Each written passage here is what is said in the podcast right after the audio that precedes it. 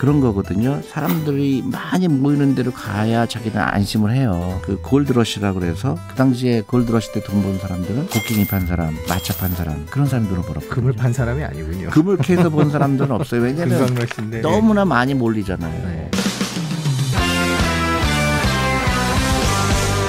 주식 투자는 6개월이라는 거는 지극히 짧은 기간이거든요. 네. 2003년에 우리가 넷플릭스를 보려면 한 달에 약 15,000원 정도 내잖아요. 네, 그렇죠. 네. 그래서 이제 15,000원씩 넷플릭스 주식을 샀으면 얼마가 됐을까? 한국 돈으로 한 2억 2천 정도 돼요.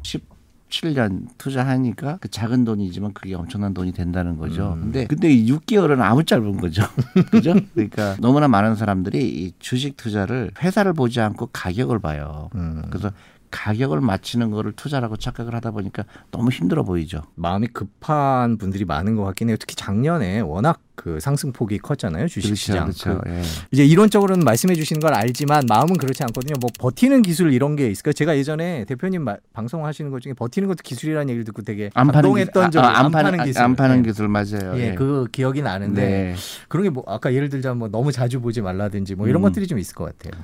내가 주식 투자를 하는 이유는 30% 벌라고 하는 게 아니에요. 30배가 되기를 바라는 거죠. 20년 기다렸더니 50배가 되고 100배가 되고 계속 이 핸드폰을 들여다보고 30% 20% 오르면 막 좋아하고 20% 떨어지면 막 손절매하고 그거는 우리가 나무를 심고요. 왜 안 자라니 매일 나무를 재는 거랑 똑같아요. 네. 근데 이제 나무 이 나무가 자랄 것이냐 안 자랄 것이냐 튼튼하지 않은 나무는 심으면 안 되겠죠. 그리고 비바람에 비치면 또 안 자랄 때도 있잖아요. 그걸 다 겪고 나서 기업은 성장하게 돼 있는데 좀 여유를 가질 필요가 있어요. 그러니까 말씀하시는 건 이제 기업을 보고 투자를 결정을 하라는 말씀이신데 예를 들면 중국과 미국이 뭐 싸웠다 음, 최근에 아니면 뭐 음, 중동에서 전쟁이 일어나서 뭐 이제 음. 기름 유가가 올랐다 내렸다 뭐 그렇죠. 이제 물가가 올랐다 내렸다 이런 변수들이 너무 많은 거예요. 그거는요 누구나 겪는 거예요. 우리 매일 겪는 거예요. 우리 네. 펀드 매니저들도 한 번도 주시장이 걱정이 없는 날이 하루라도 있을 것 같아요.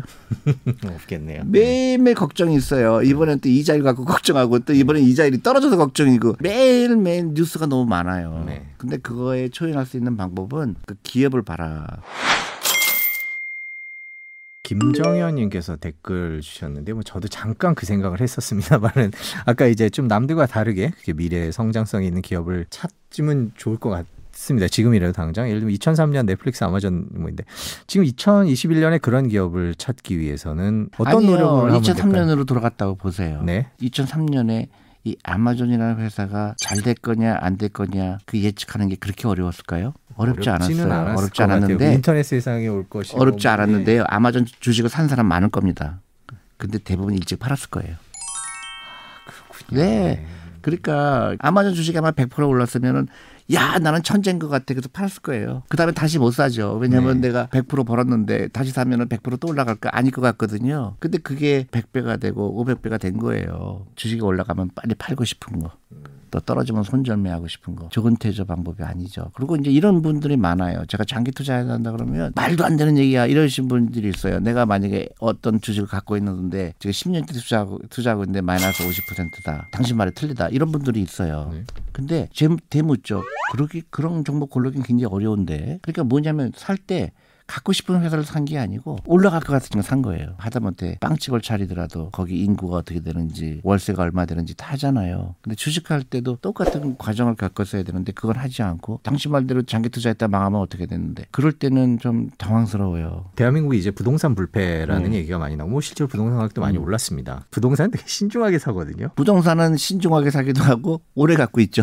아 그렇군요. 네. 부동산은 장기 투자라는 맞아요. 게. 근데 똑같은 기간 동안에 주식을 갖고 있었으면 주식이 훨씬 많이 올랐어요. 착시 현상이에요. 집을 사면은 보통 10년 갖고 있으면서 주식은 어, 열을 갖고 있죠. 그리고 이제 부동산은 큰 돈이 들어가야 되잖아요. 오늘 만 원 투자할 수가 없잖아요. 벽돌 하나만 살 수 없죠, 부동산을. 그게 안 되죠. 근데 예. 주식은 벽돌 하나만 사도 되거든요. 음. 집부터 마련해야 된다는 생각은 어, 그 편견을 깨뜨리고 싶은 거예요. 마지막으로 한 가지만 여쭙겠습니다. 네네. 이제 뭐 금융 문맹 탈출 책도 쓰셨고 그러면서 이제 전국적으로 많이 돌아다니고 강연도 많이 하셨는데 처음에 시작하셨을 때에 비해서 지금 많이 바뀌었나요? 뭐 동학 개미 형 운동도 있었고요. 뭐 금융 쪽에서 보면 대한민국이 참 파란만장한 3, 4년을 네, 맞아요, 보냈습니다. 맞아요.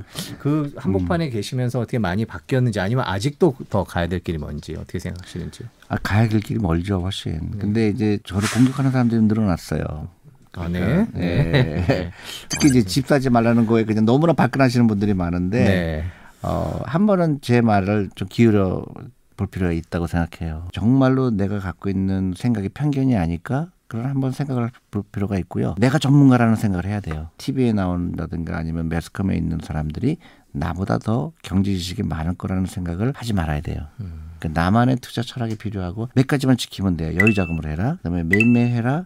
오랫동안 투자해라. 기업을 보고 투자해라. 어, market timing 하지 마라. 몇 가지 있죠? 네. 그것만 지키면 됩니다. 지금까지 메리츠 자산 운영의 존리 대표님과 함께 장기 투자에 대해서 또 올바른 투자법에 대해서 얘기 들었습니다. 나중에 또 기회가 되면 모셔서 오늘 못다한 얘기 더 하도록 하겠습니다. 고맙습니다.